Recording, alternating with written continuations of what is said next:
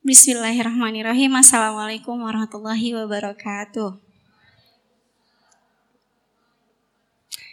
Assalamualaikum warahmatullahi wabarakatuh. Innal hamdalillah arsala rasulahu bil huda wa dinil haqq liyudhhirahu 'ala dini kulli wa kafa billahi syahida asyhadu an la ilaha illallah wa asyhadu anna muhammadan abduhu wa rasuluh. Allahumma salli ala Muhammad wa ala ali Muhammad. Rabbi syrah li sadri wa yassir li amri wa hlul 'uqdatam min lisani yafqahu qawli. Rabbi zidna 'ilma warzuqna fahma. Allahumma la sahla illa ma ja'altahu sahla. Wa anta taj'alu sa'ba wal hazna in syi'ta sahla. Amin ya rabbal alamin alamin amma ba'du. Alhamdulillah uh, tadi sudah diawali dengan basmalah ya saat membuka kajian hari ini dan alhamdulillah uh, untuk hari ini kembali Ustazah bisa membersamai teman-teman Sister Filah dalam rangka kajian rutin kita dengan tema siroh ya hari ini ya. Uh, sebelumnya Ustazah sapa dulu apa kabar teman-teman Sister Filah? Ya, sehat semua ya. Sehat, e, badan sehat, sehat pikirannya sehat, kantongnya sehat. Yang bilang enggak gitu biasanya anak kos-kosan. Baik, uh, kemudian salat ring salam senantiasa kita sampaikan kepada baginda kita, teladan kita, yakni Nabi Muhammad SAW, kepada keluarganya, kepada ahli baitnya, kepada para pengikutnya, dan kita semua yang di sini berharap uh, mudah-mudahan bisa mendapatkan syafaat beliau kerak di hari akhir nanti. Amin ya robbal alamin.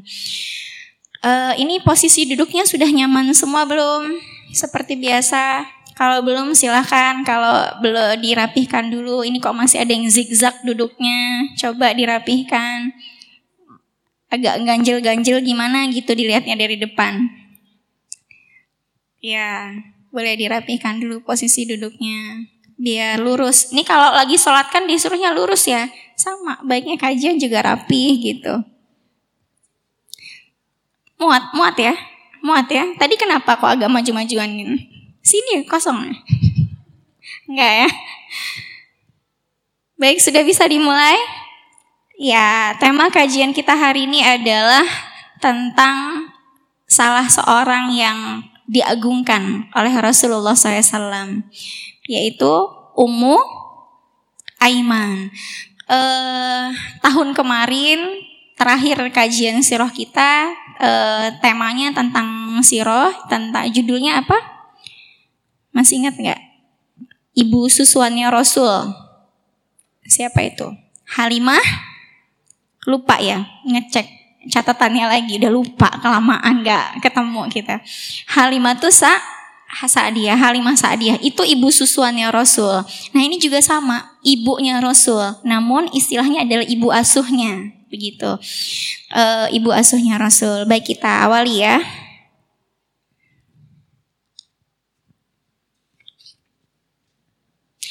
Dari judulnya saja Ummu Aiman, e, ibu asuh Rasulullah. Ini berarti ada sesuatu yang luar biasa di balik sosok Ummu Aiman ini. E, bagaimana Rasulullah menyebut beliau sebagai ibuku yang kedua. Nah, ibu yang pertama tidak akan tergantikan karena ibu tuh pasti cuma satu, nggak ada ibunya dua. Bisa nggak ibunya dua? Kita keluar pasti dari ibu yang satu. Bisa nggak kita keluar dari rahim yang berbeda gitu? Enggak ya? Ibu ibu kandung maksudnya. Ibu kandung itu satu yaitu namanya ibunya Rasul. Siapa? Hmm, Aminah. Sehat ya semuanya ya? Sehat? Sehat? Nah, coba salaman dulu kanan kiri biar kelihatan sehatnya. Yuk kanan kiri salaman dulu silahkan. Sehat ditanya sehat ya? Mm -mm, biar nggak bengong lah. Sehat ya? Kalau saya tanya, ini masih ngetes, masih inget nggak ibunya Rasul siapa? Nanti nyanyi dulu. Uh, siapa? Gimana lagunya Rasul?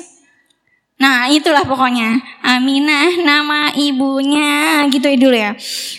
Baru ingat begitu. Oh iya Aminah. Ya, Aminah adalah ibu kandungnya Rasul, Halimah Sa'diyah adalah ibu susuannya Rasul, sedangkan yang kali ini akan kita bahas adalah ibu asuhnya dan e, Rasul menyebutnya sebagai ibu kedua hmm, karena dikenalnya setelah e, tidak adanya orang tua beliau gitu. Jadi ibunya Rasul, kemudian ibu kedua bagi Rasul juga. Dari salah seorang ahli sejarah, Abu Nuaim berkata, Ummu Aiman itu adalah wanita yang ikut dalam peristiwa hijrah. Hij Bismillah. Uh, hijrahnya para sahabat dulu pernah ke Habasyah. Habasyah itu negeri pernah saya jelaskan teman-teman, negeri yang sekarang dijuluki dengan istilah Ethiopia.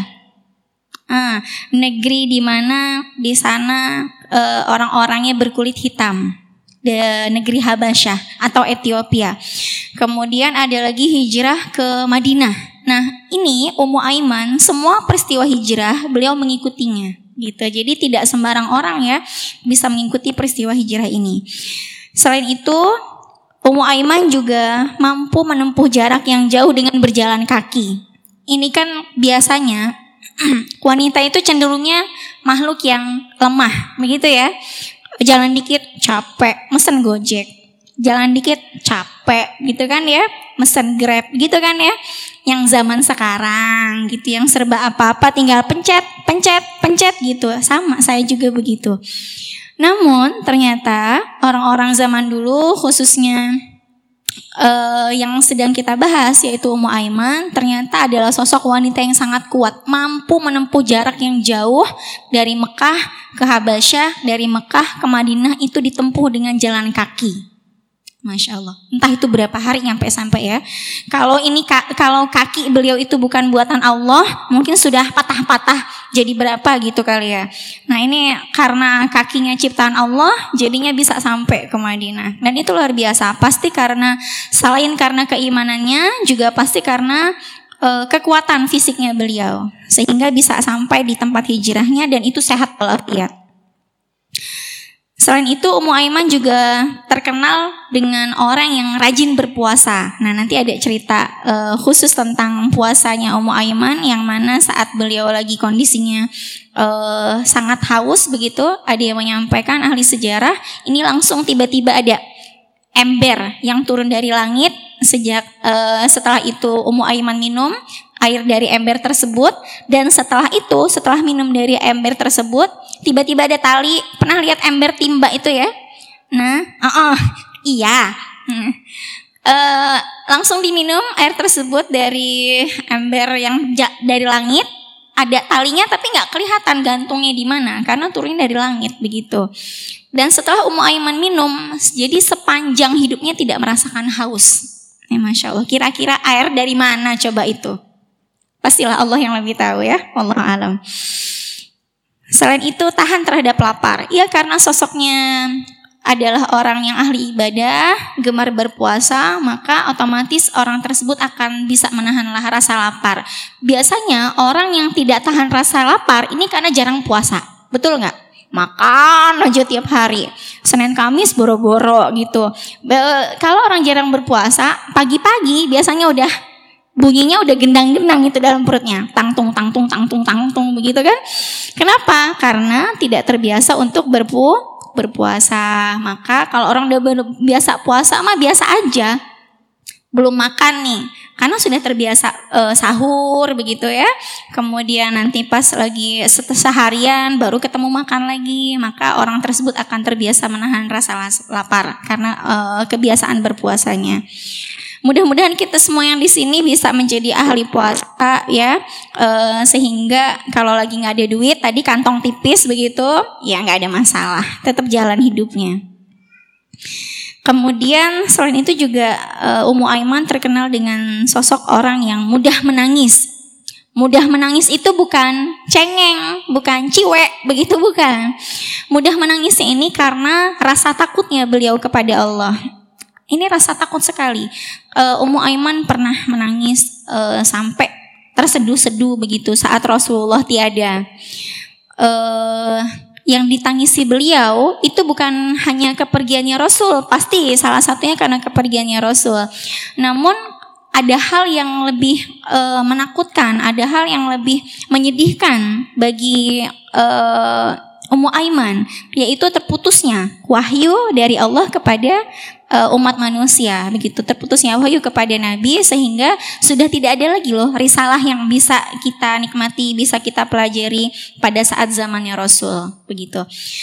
Uh, itu sosok Ummu Aiman gambaran umumnya.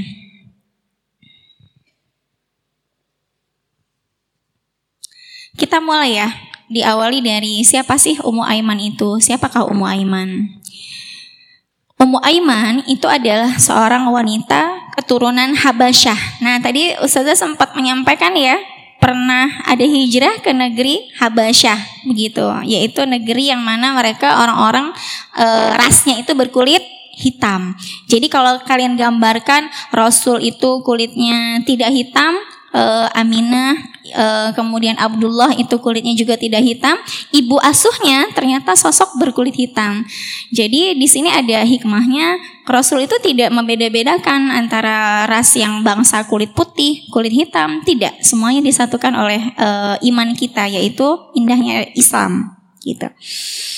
Dan nanti juga akan ada cerita. Oh iya, Ummu Aiman nantinya juga bakal menikah dengan anak angkatnya Rasul. Nah, kebayang nggak? Ummu Aiman tadi Ustazah Au sampaikan di awal adalah ibu asuhnya Rasul. Nanti pada suatu saat Ummu Aiman akan menikah dengan anak angkatnya Rasul.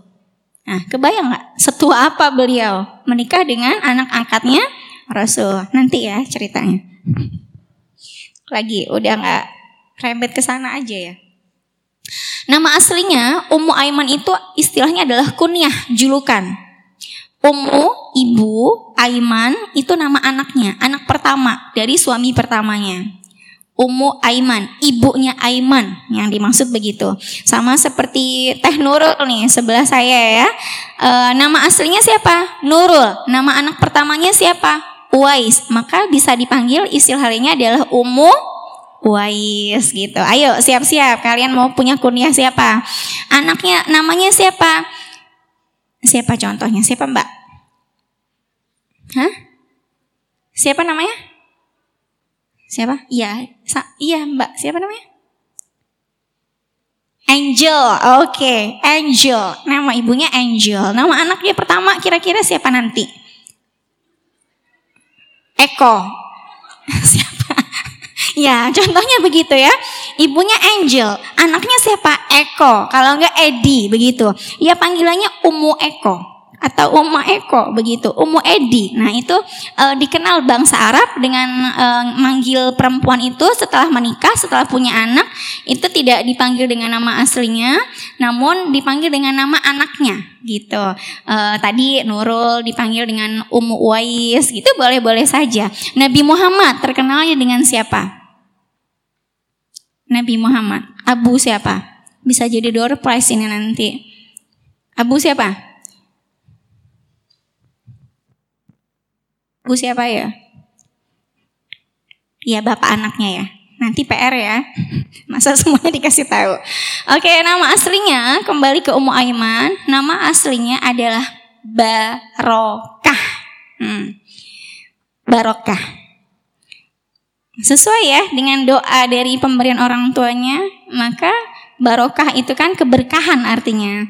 Uh, hidupnya diliputi oleh keberkahan walaupun asalnya adalah seorang budak namun pada akhirnya menjadi salah satu dari kecintaannya Rasul begitu. Jadi salah satu kesayangannya Rasul jadi salah satu ibu kebanggaannya Rasul bahkan disebut-sebut ibu keduanya beliau. Ini luar biasa.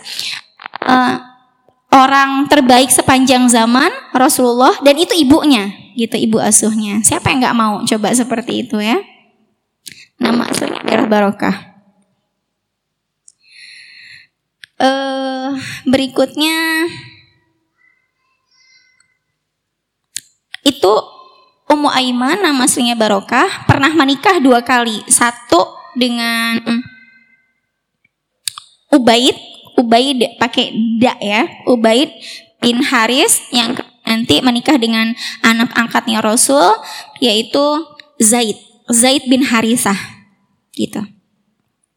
Dari Zaid nanti punya anak lagi namanya Usamah. Nah, Usamah inilah yang menjadi salah seorang sahabat Rasul uh, dalam sejarah menjadi panglima perang, menjadi jenderal uh, perang yang termuda sepanjang sejarah.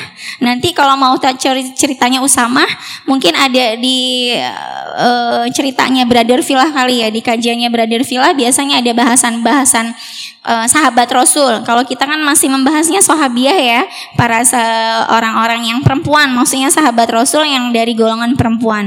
Nanti kalau teman-teman mau cerita tentang Usama, anaknya Ummu Aiman dari Zaid bin Harisah, panglima perang termuda dalam sejarah, uh, pernah memimpin perang yang mana di dalamnya itu ada Abu Bakar, ada Umar, maka di sanalah yang disebut uh, Usama, anak cucu dari anak angkatnya beliau berarti.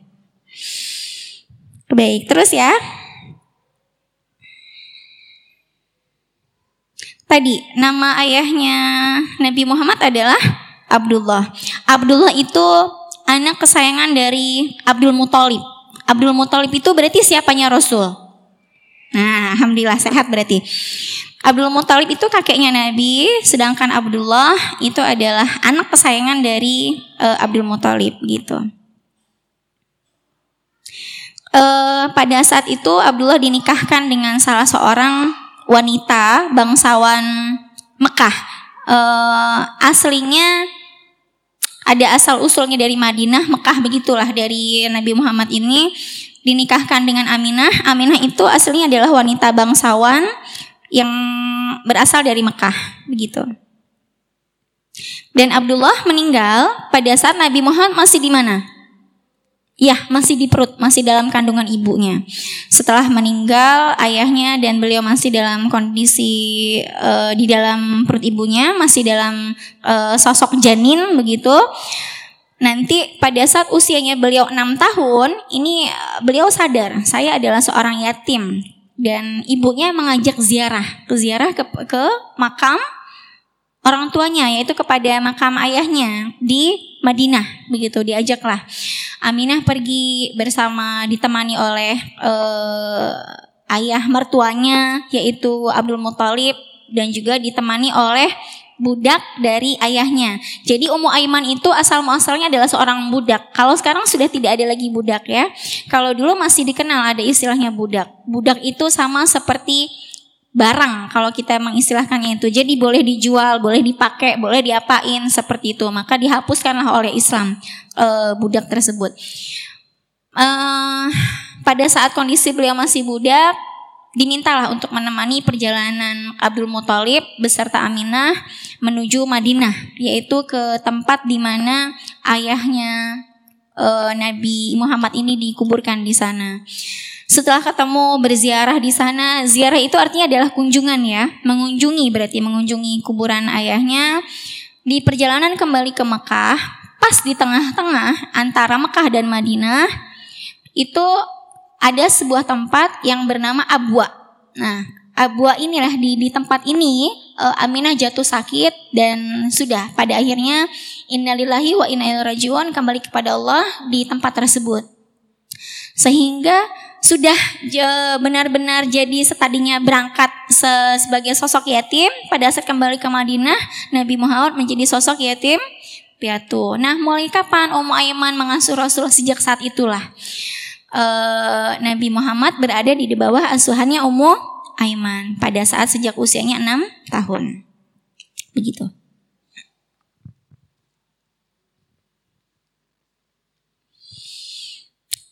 Jarak antara Mekah ke Madinah itu berkisar 500 km.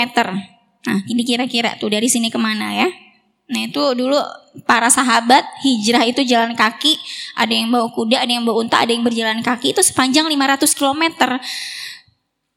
Kalau dari sini satu kilo aja kan sudah lumayan ya encok-encok, patah-patah kaki gitu ya. Udah lumayan ya, pegel-pegel begitu, jalan satu kilo, dua kilo. Nah itu mereka orang-orang hijrah sepanjang berapa kilometer? 500 kilometer itu perkiraan jauhnya dari Mekah ke Madinah. Itulah masya Allah uh, hebatnya Ummu Aiman bisa hijrah dari Mekah ke Madinah sepanjang berjalan kaki sepanjang 500 kilometer, masya Allah ya.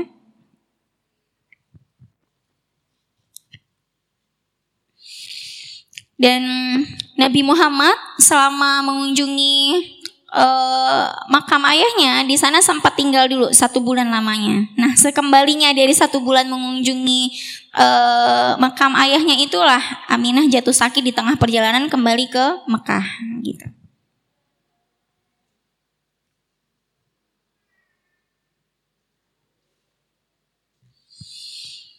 Setelah itu Muhammad, Nabi Muhammad SAW itu diasuh oleh Om Aiman. E, tadinya tinggal bersama Aminah, maka sekarang e, tinggal bersama kakeknya, yaitu Abdul Muthalib sampai usia beliau 8 tahun. Jadi 2 tahun tinggal sama kakeknya. Setelah tinggal 2 tahun sama kakeknya, kakeknya meninggal juga. Itu Abdul Muthalib ini meninggal. Udah yatim, yatim piatu, kakeknya setelah itu kakek kesayangannya juga meninggal. Uh, setelah itu uh, Nabi Muhammad tinggalnya bersama siapa lagi? Bersama pamannya, yaitu siapa? Siapa pamannya?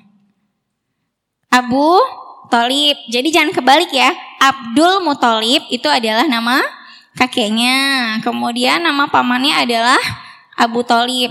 Setelah usianya 8 tahun, Nabi Muhammad pindah lagi ke rumahnya Abu Talib. Nah, di sana Rasulullah sudah mulai diasuh selain Ummu Aiman, yaitu ada istrinya Abu Talib, yaitu namanya Fatimah. Fatimah binti Asad. Nanti kapan-kapan Ustaz ceritakan juga tentang beliau. Uh, kondisi dari keluarganya Abu Talib, walaupun mereka dari sosok yang uh, dikenal kehormatannya hormat dalam arti punya nasab yang baik punya derajat yang tinggi karena termasuk uh, generasi yang menjaga Ka'bah begitu. Namun bukan berarti mereka ini dilimpah uh, dilimpahi harta yang melimpah. Tidak. Keluarganya Abu Talib ini termasuk keluarga yang sederhana bahkan lebih kepada menengah ke bawah. Seperti itu. Nah berasa keberkahannya Nabi Muhammad saat beliau sudah mulai tinggal bersama Abu Talib berasal keberkahan yang ada di uh, rumah Abu Talib. Sedikit cerita ya, di rumah Abu Talib ini, di rumah pamannya, itu makanan, minuman tidak pernah rasanya cukup begitu. Karena mereka serba kekurangan, khususnya dalam harta. Namun setelah Nabi Muhammad datang, ada aja makanan, ada aja minuman. Ada suatu kisah uh, di mana pamannya ini, Abu Talib, uh, senantiasa mempersilahkan Nabi Muhammad ini lebih dahulu menyantap makanannya, lebih dahulu meminum susu dari uh, apa yang sudah mereka siapkan begitu. Jadi pada saat itu ada satu gelas susu di mana Rasul disuruh minum duluan sebelum anak-anak yang lainnya. Kata Abu Talib silahkan Muhammad minum duluan ya gitu. Pada saat beliau masih usia berapa tadi? 8 tahun. Setelah Nabi Muhammad minum, dirasa cukup, baru giliran saudara-saudaranya, yaitu sepupu-sepupunya, termasuk Ali. Nah, Ali itu adalah sepupunya yang nanti bisa menjadi menantunya juga. Uh, setelah itu minumlah Ali bin Abi Thalib, kemudian kakak-kakaknya, adik-adiknya, begitu. Apa yang terjadi setelah itu? Air susu yang tadinya cuma satu gelas, ini saat mereka minum itu berasa cukup untuk semuanya. Dan itu mereka, mereka merasa kenyang dengan air susu tersebut. Sehingga Abu Talib berkata kepada Muhammad, Nabi Muhammad, kamu adalah anak yang diberkahi, katanya. Memang berasa sekali keberkahannya. Walaupun tadi hanya susunya cuma satu gelas, tiba-tiba cukup untuk satu keluarga. Bayangkan. Nah itulah uh, yang disebut dengan berkah, salah satu daripada keberkahan, ya. Dan bedanya ya, Nabi Muhammad itu dengan anak-anak yang lain, kalau eh, anak-anak yang lain itu pada saat bangun tidur, kalian aja, kita aja contohnya ya. Kebayang nggak kalau bangun tidur bagaimana kondisinya? Iler gitu kan, belek gitu, upil, kemudian rambut acak-acakan gitu.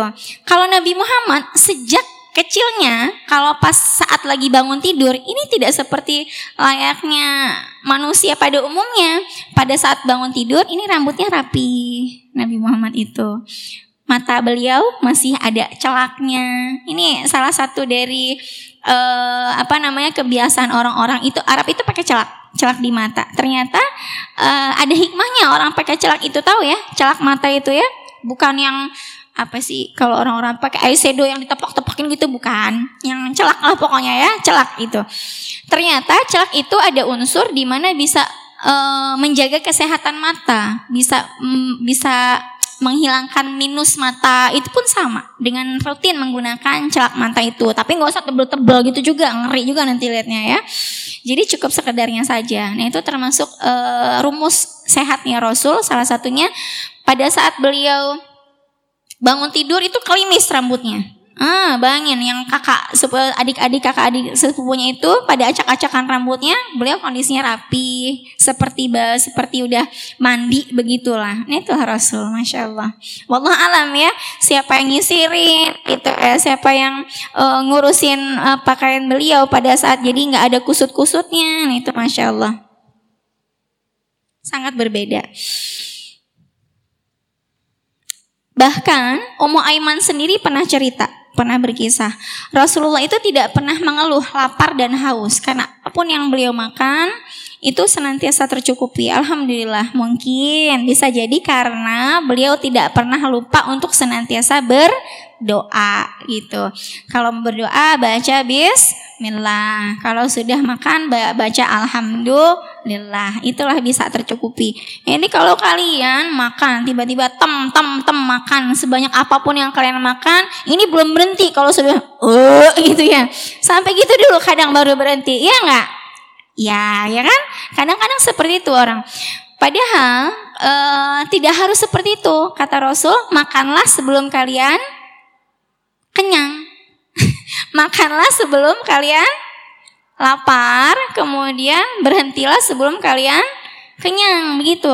Itu artinya apa? Kalau kita lagi makan, nggak usah nunggu-nunggu lagi lapar. Padahal memang nikmatnya luar biasa juga ya. Kalau lagi lapar gitu kayaknya, boh Kenapa? Karena pada saat kita lapar itu kita makannya cepat-cepat, buru-buru begitu. Ya enggak? Buru-buru sehingga apa aja pokoknya masuk masuk masuk padahal seharusnya tidak sebanyak itu.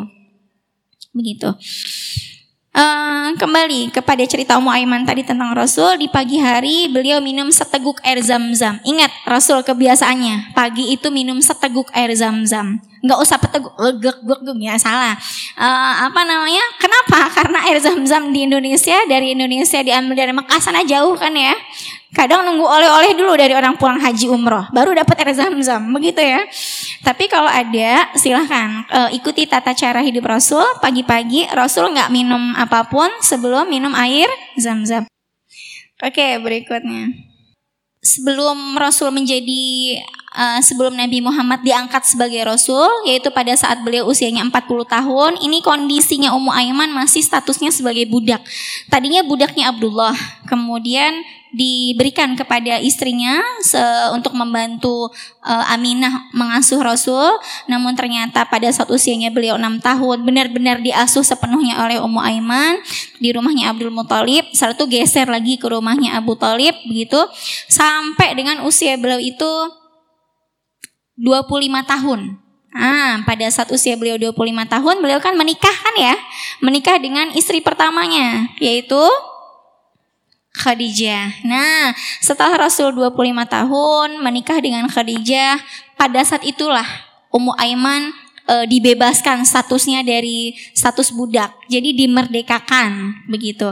Jadi sudah sekarang sudah bebas bukan lagi seorang budak. Itu setelah Rasulullah menikah dengan Khadijah. E, setelah menjadi wanita merdeka, Ummu Aiman menikah tadi dengan suami pertamanya karena pernah menikah dua kali. Suami pertamanya itu adalah Ubaid bin Haris yang nantinya e, dikarun anak yaitu bernama Ummu eh bernama Aiman begitu ya. Aiman sendiri nantinya akan menjadi sahabat Nabi. Aiman ceritanya Aiman. Oh nggak bisa nak. Gak apa-apa ya di depan ya ada Wes. Berikutnya dan Ummu Aiman tentu saja karena beliau senantiasa uh, bersama Rasul, pastinya beliau termasuk orang golongan dari orang-orang yang pertama kali masuk kepada Islam, masuk Islam. Setelah Rasul uh, menyampaikan saya di menjadi seorang rasul pada saat beliau berusia 40 tahun maka setelah itu ada orang yang pertama kali masuk Islam. Ada Abu Bakar ada Siti Khadijah ada Ali bin Abi Thalib begitu ya. Nah selain itu ada juga orang-orang setelah mereka. Setelah mereka tiga ini ada juga Ummu Aiman karena senantiasa beriman kepada Rasul gitu. Hanya saja eh uh, langkah baiknya ini yaitu untuk mengimani Rasul, beriman kepada agama yang dibawa oleh Nabi Muhammad ini tidak diikuti oleh suaminya yaitu Ubay tadi sehingga ia tidak mau masuk Islam. Oleh sebab itu berpisahlah mereka antara Ummu Aiman dengan suami pertamanya ini hanya karena tadi tidak mau yang satunya suaminya tidak mau lagi masuk Islam eh bukan tidak mau masuk lagi memang tidak mau sejak awalnya masuk Islam sehingga mereka berpisah gitu. Nah, kemudian setelah itu sekarang saatnya kebahagiaan tiba. Setelah berpisah dengan Ubaid, yaitu suaminya yang mana dia tidak masuk Islam, itu memberi suami dari kalangan orang Islam yang membimbingnya menuju kebahagiaan dunia dan akhirat. Yaitu siapa tadi saya sampaikan? Zaid bin Harisah. Pernah dengar cerita ya, Nabi Muhammad pernah punya anak angkat yang namanya Zaid. Sampai saking sayangnya Nabi Muhammad, ini beliau pengen Zaid ini dijuluki Zaid bin Muhammad. Saking pengen sayangnya beliau kepada Zaid ini. Uh, namun setelah itu turun ayat bahwasanya anak angkat itu tetap anak angkat gitu tidak bisa nasabnya dinasabkan kepada ayah angkatnya jadi harus tetap dinasabkan kepada ayah aslinya. Maka kembalilah nasabnya. Tadinya Zaid bin Muhammad, kemudian dirubah lagi menjadi Zaid bin Harisah. Gitu sebagaimana nasab aslinya. Uh, Zaid bin Harisah itu adalah seorang budak laki-laki. Awalnya seorang budak laki-laki dulu sebelum menjadi anak angkatnya Nabi Muhammad. Adalah seorang budak laki-laki hadiah dari uh, keponakannya Khadijah. Jadi Khadijah punya keponakan. Keponakan ini punya seorang budak yang namanya Zaid bin Harisah. Diberikan kepada Khadijah. Setelah Rasul menikah dengan Khadijah, Zaid ini diberikan di, dihadiahkan oleh uh, Khadijah kepada Nabi Muhammad. Nah, setelah itulah dia dibebaskan statusnya, kemudian diasuh oleh Nabi Muhammad bahkan diangkat sebagai anak beliau. Gitu.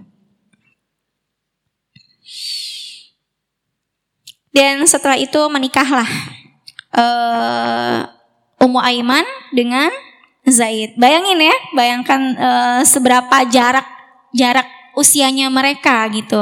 Dan itu bukanlah hal yang uh, tidak biasa gitu. Itu adalah hal yang biasa terjadi di kalangan orang-orang Arab di mana laki-lakinya muda, perempuannya jauh lebih dewasa gitu. Jadi nggak ada masalah. Uh, Ummu Aiman asalnya adalah ibu asuhnya. Dan itu tidak diketahui berapa usianya. Yang namanya sudah dewasa begitu kan sudah bisa ngasuh, otomatis jaraknya pasti jauh ya dengan Rasul ya.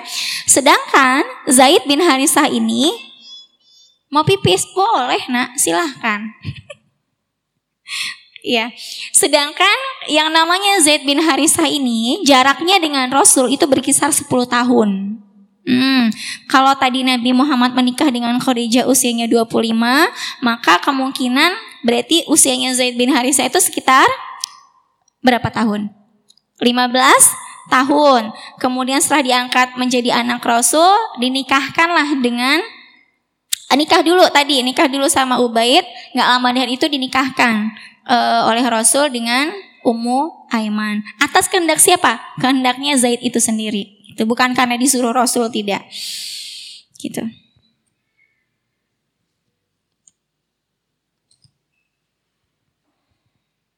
Sampai sini paham ya ceritanya ya? Masih paham. Oke. Okay.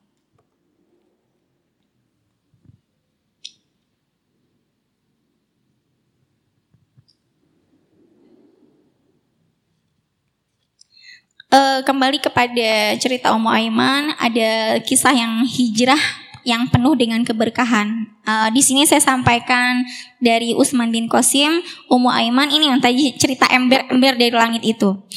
Ummu Aiman ikut dalam rombongan kaum muslimin yang hijrah ke Madinah. Pada sore hari ketika kita sampai di daerah Mansorif, Mansorif itu daerah sebelum Rauha, pokoknya masih dalam perjalanan menuju Madinah. Ummu Aiman yang saat itu merasa yang yang saat itu sedang berpuasa merasa sangat lelah dan haus. Bayangkan, sahabat, para sahabat, para sahabiah dulunya hijrah atau pindah dari Mekah ke Madinah itu dalam kondisi jalan kaki dan juga dalam kondisi berpuasa. Itu masya Allah udah sore hari mereka nggak punya bekal begitu kan? Itu hausnya luar biasa haus sangat. Apalagi jalan kakinya di padang pasir itu ya.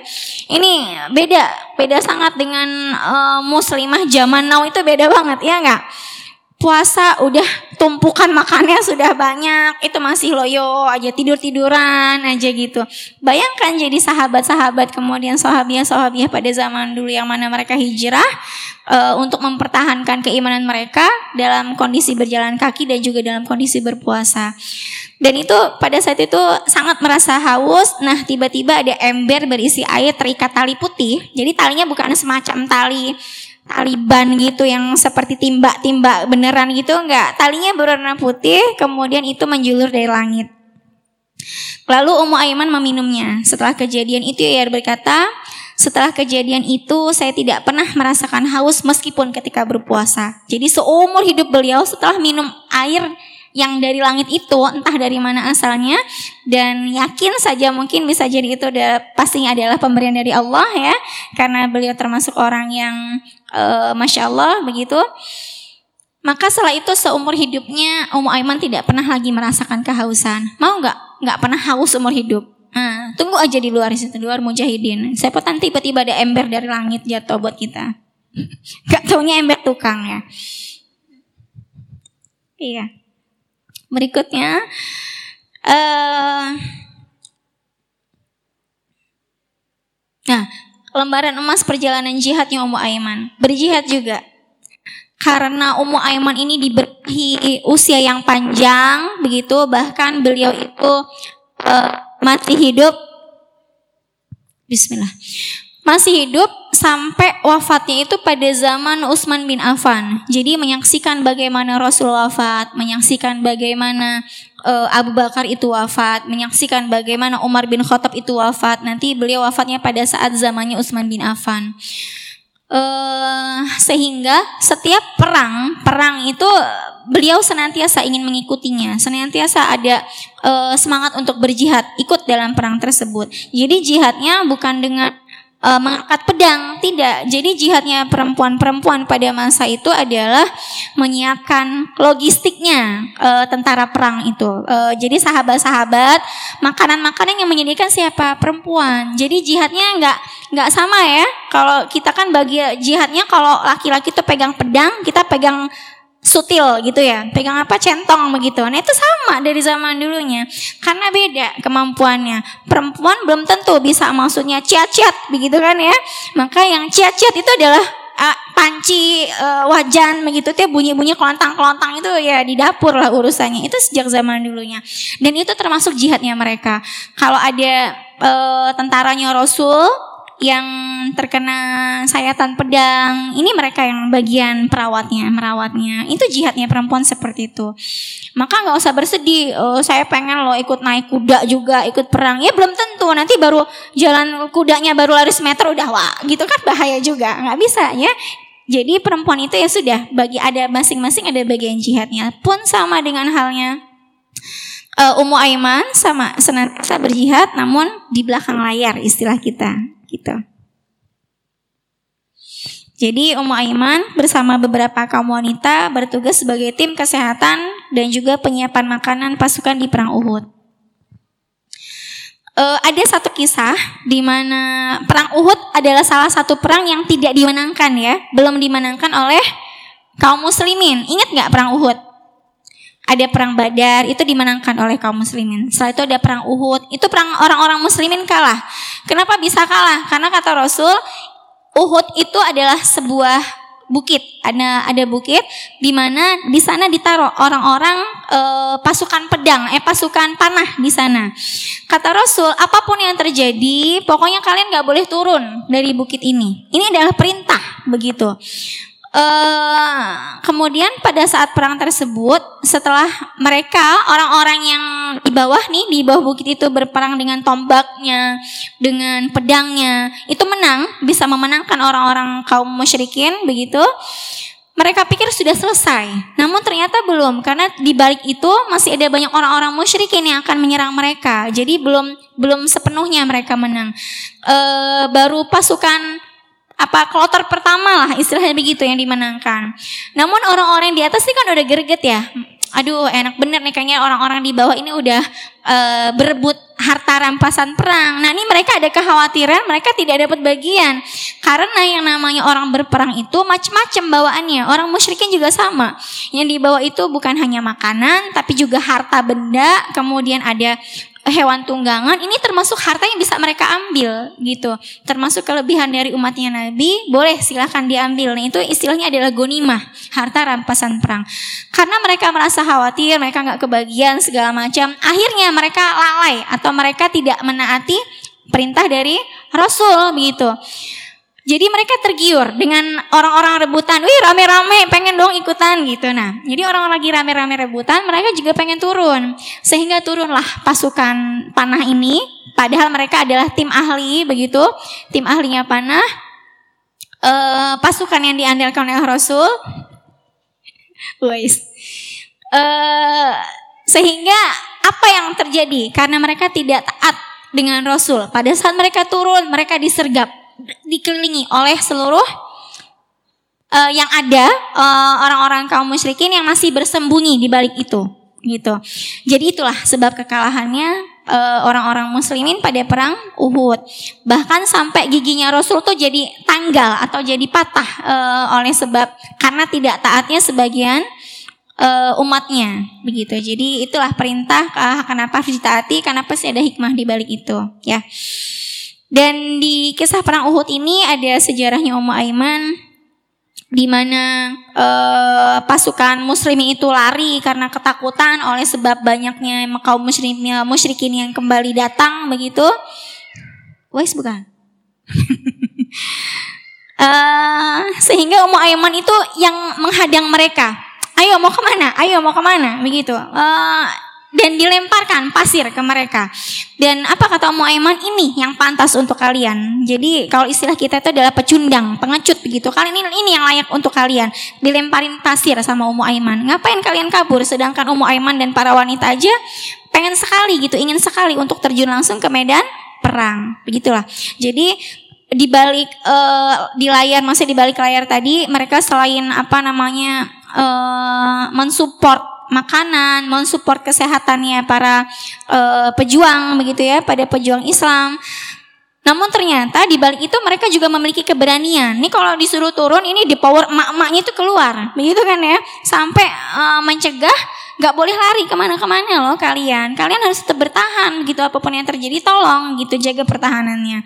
Itulah Ummu Aiman, sosok Ummu Aiman di balik sosok uh, lembutnya beliau ternyata beliau adalah sosok yang pemberani menghadang uh, orang-orang muslimin yang mencoba kabur dari kancah peperangan begitu. Oh iya, 15 menit lagi ya. Nah, terus sedikit lagi.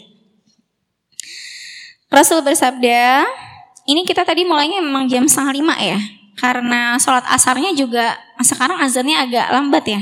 Jam 4 tadi belum selesai saya tanya sholat berjamaah. Nggak apa-apa ya, kita selesai jam setengah enam lewat berapa? Lewat 15. Oke. Nanti 15 menit saya selesaikan ceritanya, setelah itu kita tanya jawab kalau ada yang mau ditanyakan, ya. Dan di sini ada tema e, cobaan itu sesuai dengan tingkat keimanan seseorang. Rasul bersabda, orang yang paling berat cobaannya adalah para nabi. Yang paling berat cobaannya itu adalah para nabi. Dan ada juga nabi-nabi yang e, cobaannya jauh di atas rata-rata, di atas para nabi yang lainnya. Ada Nabi Nuh, begitu ya. Ada nabi siapa lagi? Nabi Isa begitu, Nabi Muhammad. Nabi siapa lagi?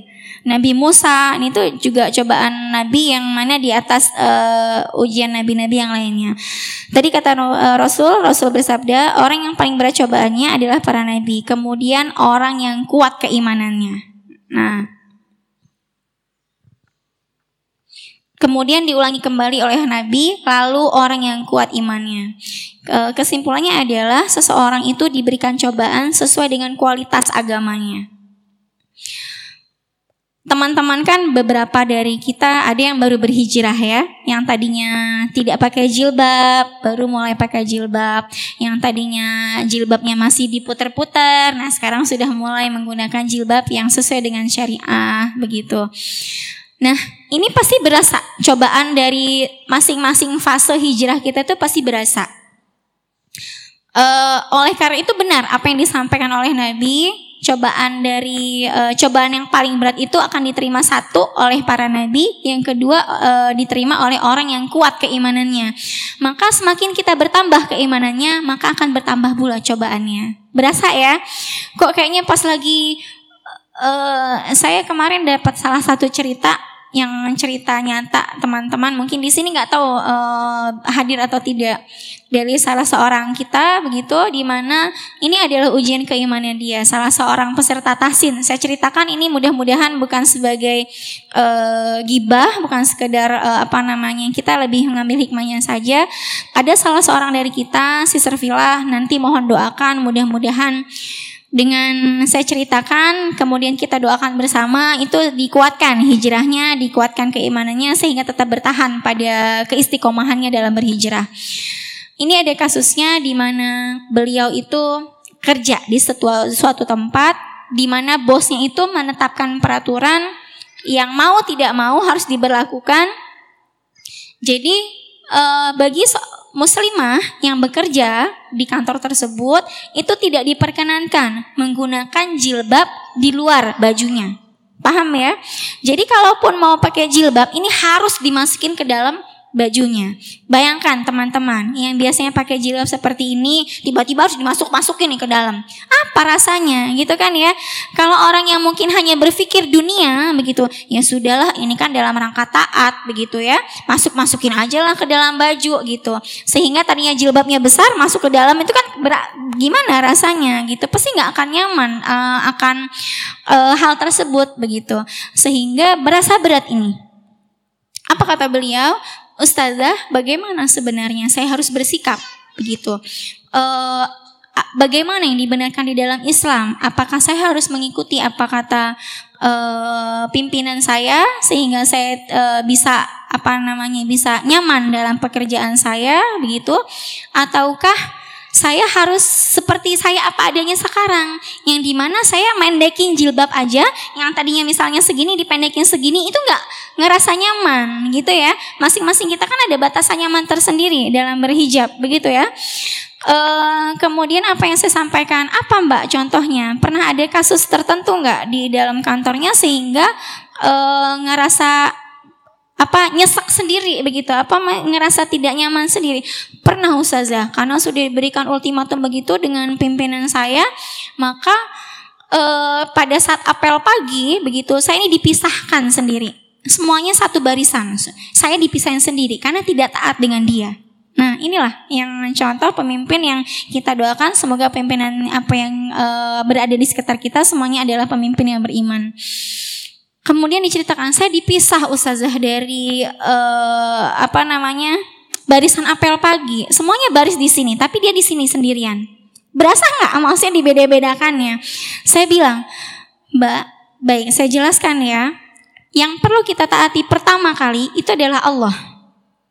Yang kedua, yang perlu kita taati itu adalah Rasul. Yang ketiga, yang perlu kita taati itu adalah ulil amri. Itu dalam Al-Quran, begitu ya. Selain orang tua yang dimaksud seperti itu. Allah, Rasulnya, dan ulil amri. Ulil amri yang dimaksud di sini adalah seorang pemimpin, begitu. Nah, bagaimana sosok pemimpin yang harus kita taati yang disampaikan oleh Allah dalam Al-Quran? Ini adalah sosok pemimpin yang mana tidak keluar daripada koridor syariah. Yang mana saat mereka masih memerintahkan kita akan kebaikan, tidak uh, tidak tidak keluar dari jalur Islam, kita harus taat begitu. Namun kalau sudah pemimpinnya salah kaprah begitu sehingga uh, menyalahi apa yang sudah kita pahami, yang namanya berhijab itu harus ditutupi loh bagian depannya. Karena itulah yang disebut dengan hijab menjadi penutup dari apa yang harus ditutupi, begitu kan? Uh, maka kalau hal seperti itu silahkan tidak nggak usah ditaati pun tidak ada masalah. Jadi apa adanya, kalaupun sampai pahitnya nanti pada saatnya nanti uh, sudah mereka benar-benar kekeh dengan aturan yang ada dan apa namanya beliau sendiri uh, tidak ada masalah dan sampai dipecat begitu di pekerjaannya, maka tolong diikhlaskan dari sekarang. Nah itu alhamdulillah bisa melegakan beliau sehingga berdoa, iya Ustaz Zari sampai nggak nggak tenang tidurnya, kok kayak gini amat katanya pekerjaan. Kemudian saya tanya kembali, karena ini sudah terikat kerja ya, mau nggak mau karena beliau juga harus bekerja. Suami ikhlas tidak, ridho tidak. Kalau misalnya Mbak e, keluar dari pekerjaan oleh karena sebab itu, ikhlas Ustazah, maka tidak ada masalah. Selagi suami ridho, maka justru dengan keridoan tersebut itu akan tetap ngalir rizkinya dalam keluarganya. Jadi tetap yang harus diikuti adalah Allah, Rasulnya dan ulil amri yang tidak keluar daripada jalur syariah. Begitu ya. Ini adalah suatu sebuah kisah hijrah di antara kisah-kisah hijrah yang ada dan uh, Ustazah di sini berharap kita doakan bersama semoga beliau bisa istiqomah dalam uh, hijabnya, bisa istiqomah dalam hijrahnya sehingga uh, kita doakan juga pemimpinnya bisa memberikan toleransi sebenar-benarnya toleransi dalam menggunakan uh, pakaian khususnya hijab. Begitu ya kita doakan ya. Mudah-mudahan seperti itu. Amin ya robbal alamin. Oke, berikutnya ya. Oke, masih 7 menit lagi. Kembali kepada Ummu Aiman, maka wajar sekali kenapa Ummu Aiman itu e, banyak sekali cobaannya. Mana harus hijrah 500 km yang ditempuh dengan jalan kaki dan berpuasa. Itu kenapa? Pasti karena keimanannya tinggi. Betul nggak?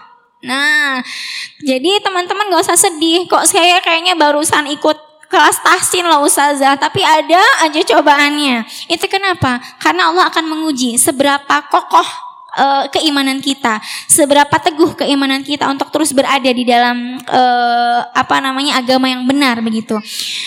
Di dalam sholat kita senantiasa kita baca ya, ihdinas siratal mustaqim, ihdinas siratal mustaqim. Ya Allah berikanlah petunjuk yang berikan, berikanlah jalan yang lurus begitu. Ini adalah doa, termasuk adalah doa supaya kita senantiasa istiqomah begitu. Maka kalau minggu depan kira-kira hujan baru gerimis-gerimis manja, tetap berangkat, nggak usah ada halangan-halangan ya. Sehingga jadi alasan hujan uh, hujan ama nggak bisa datang gitu contoh ya. Nah ini jangan dijadikan hujan sebagai alasan kita. Nggak boleh, hujan itu termasuk keberkahan. Karena pada saat kalian hujan, tetap berangkat gitu ke kajian-kajian, kajian Islam, tetap berangkat menuju kelas-kelas tahsin yang ada. Maka di sanalah doa-doa kalian itu bisa cepat dikabulkannya. Mau nggak begitu? Nah, jadi tetap berangkat aja. Kondisi hujan deras, oh makin dikabulkan lagi. Tetap berangkat. Ya Allah, saya pengen banget jodoh itu nyampe. Ya udah berangkat aja ke mana hujan-hujanan gitu ya. Gitu. Luntur semuanya itu, bedak-bedaknya.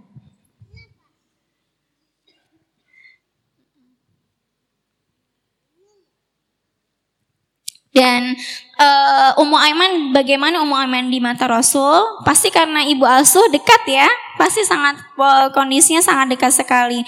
Uh, sampai Rasul itu pada saat ada satu kisah di mana Rasul sedang minum ini saya, saya ceritakan salah satu kedekatannya Rasul. Rasul sedang minum, namun di tengah-tengah Rasul lagi minum, uh, ada Aisyah, kemudian ada Ummu Aiman. Ummu Aiman itu tiba-tiba bilang, Rasul, saya haus, katanya gitu. Aisyah langsung menegur Ummu Aiman. Ummu Aiman, Rasul sedang minum, katanya.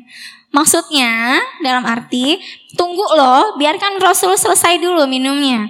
Tapi Ummu Aiman mungkin karena sudah maksudnya sudah memang dalam kondisi haus begitu, sampaikan saja ke Rasul. Padahal nggak semua orang itu bisa menyampaikan uh, semudah itu di depan Rasul karena uh, saking mulanya Rasul begitu. Namun karena kedekatannya Ummu Aiman berani menyampaikan seperti itu. Rasul, saya haus katanya begitu. Apa yang dilakukan oleh Rasul? berhenti dari minumnya, diberikan minumnya kepada kepada Ummu Aiman. Itu salah satu bukti cintanya Rasul kepada Ummu Aiman. Walaupun lagi ah minum, kalau ibunya minta minum kasih gitu ya.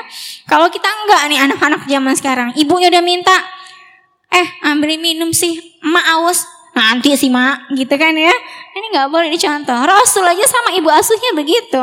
Nah kita gitu yang anak kandung kadang disuruh aja masih malas-malasan. Saya juga sama kadang begitu. Maaf ya mah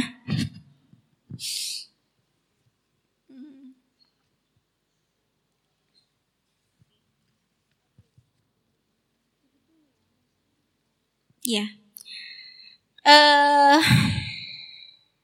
apa lagi ya cerita dari Ummu Aiman di sini? Terakhir ya, kenapa uh, Zaid bin Harisah mau menikah dengan Ummu Aiman Bayangkan ibu asuhnya Rasul loh yang dinikahin gitu. Yang sejauh apa usianya itu Allah alam jaraknya antara usianya uh, saya saya banyak cari tahu begitu sejauh apa jarak antara usia Ummu Aiman dan Zaid bin Harisah karena Zaid bin Harisah aja tadi jaraknya 10 tahun di bawah Rasul begitu ya. Menikah dengan ibu asuhnya jatuhnya kan jadi menantu. Betul nggak Ummu Aiman? Tadinya ibu asuhnya kemudian uh, menjadi sosok menantunya juga begitu. Uh, karena Rasul pernah bilang, barang siapa yang mau menikahi wanita ahli surga, maka menikahlah dengan Ummu Aiman. Ah, berlomba-lomba. Duluanlah Zaid bin Harisah. Saya mau menikah dengan Ummu Aiman. Menikahlah dia. Karena janji apa yang disampaikan oleh Rasul tersebut. Uh, Ummu Aiman berarti kesimpulannya adalah termasuk ahli surga. Maka rebutan ini orang-orang e, di zamannya. Dapatlah Zaid bin Harisa. Walaupun jarak apa jarak usianya jauh, ini kalau sudah wanita solihah gitu ya, apalagi wanita yang dicintai e, oleh Rasul maka tidak ada masalah. Jadi rebutan di antara pemuda-pemuda belia pada masa itu. Didapatkanlah oleh anak angkatnya Rasul yaitu Zaid bin Harisa. Dan tadi wafatnya pada masa uh, Utsman bin Affan dan wallah alam tidak diketahui usianya berapa uh, intinya dalam sejarah seperti itu kurang lebihnya seperti itu bisa difahami ya uh, kesimpulannya adalah hikmah yang bisa kita ambil dari kisah perjalanan hidupnya Ummu Aiman, uh, sosok ibu asuhnya Rasul yang sudah membersamai Rasul uh, sepanjang hidupnya. Berarti kan ya, sejak masih kecil sampai dengan Rasul wafat senantiasa berada bersama uh, Rasul begitu. Maka ini ada banyak pelajaran yang bisa kita ambil. Tadi sosok wanita yang kuat baik uh, fisiknya, baik jasmaninya maupun rohaninya. Fisiknya dilihat dari pernah ada cerita uh, hijrah ke Madinah jauh dengan jalan, uh, jalan kaki dan berpuasa begitu. Dan juga sosok yang uh, berani. Tadi uh, yang saya gambarkan cerita di perang Hunain atau eh, perang Uhud tadi ya kalau alam bisawab. Dan uh, Usama tadi yang saya sampaikan ada namanya Aiman itu dari suami pertama. Kemudian dari suami kedua itu Zaid bin Harisah namanya adalah Usama Usama bin Zaid. Uh, Usama ini kenapa nak? Kenapa nak? Mau eh, oh boleh silahkan Mas manusiawi ya Nanti nggak apa-apa, Nurul. Saya panggil yang lain. Uh, siapa yang di belakang? Mbak Reni mana Mbak Reni? Boleh digantikan posisinya Teh Nurul. Atau siapa pun lah yang di belakang, boleh ke depan. Uh, sampai mana tadi saya cerita ya? Usama ya. Nah, Usama ini termasuk uh, cucu kesayangannya Rasul karena cucu dari anak angkatnya. Jadi cucu angkatnya termasuk kesayangannya Rasul. Pernah suatu saat yang terakhir saya ceritakan tadi Usama pernah menjadi panglima perang termuda sepanjang sejarah itu sebelum wafatnya Rasul. Sebelum wafatnya Rasul, Usamah diperintahkan untuk memimpin pasukan perang itu dikirim ke Romawi sana. E, namun di tengah perjalanan mereka baru sampai di tengah-tengah belum sampai di e, titiknya, begitu titik perangnya Rasul sakit kembali mereka. Usamah dan para sahabat ini kembali karena dapat kabar Rasul sakit begitu menjelang wafatnya. Pada saat kembali uh, bertemulah Usamah dengan Rasul. Apa yang dilakukan Rasul? Ini tetap langsung yang didoakan itu bukan dirinya, bukan Usamah mendoakan Rasul. Uh, selain hal itu yang terjadi adalah justru Rasul mendoakan, kamu tetap berangkat, tetap berangkat, tetap pimpin pasukan perang. Saya percaya kamu adalah uh, sosok yang bisa diamanahkan sebagai pimpinan perang. Begitu walaupun uh, orang-orang meragukannya, para sahabat meragukannya, namun bisa dikuatkan oleh Rasul. Kalian Tahu nggak siapa yang orang yang paling saya sayangi? Selain uh, anak istri dan anak-anak kandungnya pasti ya, yaitu Zaid bin Harisa. Setelah itu kalian tahu siapa yang saya sayangi setelah Zaid, yaitu anaknya Usama begitu. Kalau kalian meragukan akan Usama, berarti sama saja kalian meragukan akan Zaid. Kalau kalian meragukan Zaid, berarti sama saja kalian meragukan saya. Kurang lebih begitulah ceritanya. Maka uh, para sahabat satu yakin dengan sepenuh-penuhnya keyakinan, insya Allah Zaid, uh, insya Allah Usama akan bisa memimpin pasukan perang yang sudah diamanahkan oleh Rasul. Gitu. Dan terakhir mungkin ya, Usama itu tadi Zaid itu uh, berkulit putih Sedangkan Ummu Aiman berkulit hitam. Kira-kira anaknya hitam atau putih? Coklat. atau putih hitam. Zebra itu mah. Iya, Usama yang saya ceritakan itu adalah sosok yang berkulit hitam, dapatnya dari ibunya. Gitu. Jadi uh, banyak orang yang agak gimana gitu ya. Ih, bapaknya putih, anaknya hitam. Kadang kan cowok, kadang kita di Indonesia aja ibunya putih, anaknya hitam udah jadi julit-julitan kan itu nyinyir-nyinyiran. Ih, hitam, ih, hitam gitu ya. Ini ini benar-benar hitam legam. Usamah ini. Sedangkan Zaid putih begitu ya. Kalau disandingin ini bapak, ini anak begitu, kadang nggak yang nggak nggak pada percaya ini para sahabat. Masa sih anak Zaid? Masa sih anak Zaid? Ya ternyata kulit hitamnya itu diambil dari ras ibunya begitu. Namun pada suatu ketika ada seorang salah seorang ahli dari uh, ras begitu ya, ahli dari apa ya istilahnya kalau orang Arab itu ya. Ahli dari kalau sekarang itu pahamlah akan genetika seperti itu.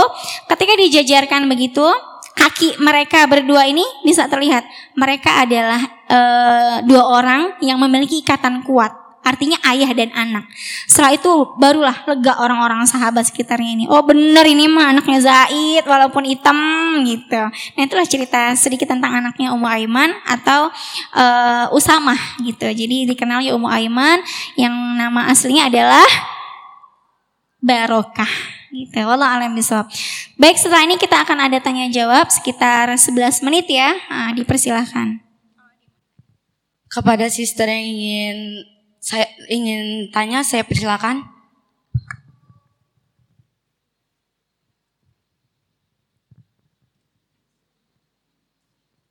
Apa namanya ketangkasan itu uh, banyak juga diambil dari Ummu Aiman. Seperti itu kurang lebih. Ya terjawab ya. Kurang lebih seperti itu walau misal baik ada pertanyaan dari sebelah sana? Boleh dari tengah boleh. Ada dua menit lagi. Silahkan boleh tanya apa pun terkait dengan Ummu Aiman atau yang lainnya. Ya kesimpulannya tadi kalau ngasuh anak suatu saat kan kalian punya anak ya. Punya anak begitu Uh, maka asuhlah mereka terkadang kita lembut terkadang kita kasar bukan halus kasar gitu enggak. Maksudnya ada saatnya kita tegas dengan mereka. Kalau sudah bilang enggak ya enggak. Iya ya iya begitu. Karena nanti kalau kita senantiasa memanjakan mereka nah nggak boleh. Ya sudah titik nggak boleh gitu. Uh, ada ada apa namanya ada batasan-batasan yang mereka tidak tidak harus tidak boleh melanggar. Karena awalnya misalnya kita tidak boleh Uh, tapi nanti ya udah deh boleh. Nah ini artinya tidak ada ketegasan dalam bersikap gitu. Maka dibutuhkan kadang kita harus bersikap lembut, kadang kita harus bersikap tegas dengan anak-anak kita. Gitu ya Mbak ya. Terima kasih atas pertanyaannya. Siapa tadi Mbak Nisa ya? Jazakillah khairan. Silahkan kalau ada pertanyaan yang lain atau kita cukupkan satu menit lagi. Yang mana? Yang mana?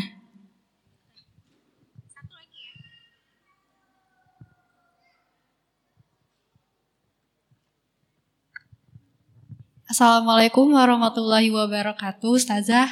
Uh, saya mau nanya, kan tadi uh, namanya itu um, um, Umu Aiman, tapi dari tadi yang anaknya yang pertama yang bernama Aiman tidak diceritakan dalam kisahnya.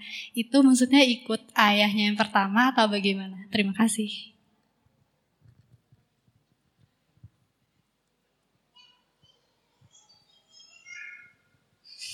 Baik, terima kasih sudah menyimak cerita saya. Benar, tadi dari tadi saya ceritanya banyak tentang Usama ya. Aimannya sedikit ceritanya. Aiman mengikuti jejak ibunya karena dia ikut ibunya. Ibunya masuk Islam, ayahnya tidak mau masuk Islam. Kemudian setelah itu uh, Aiman ikut jejak ibunya masuk Islam juga, ikut sama ibunya gitu.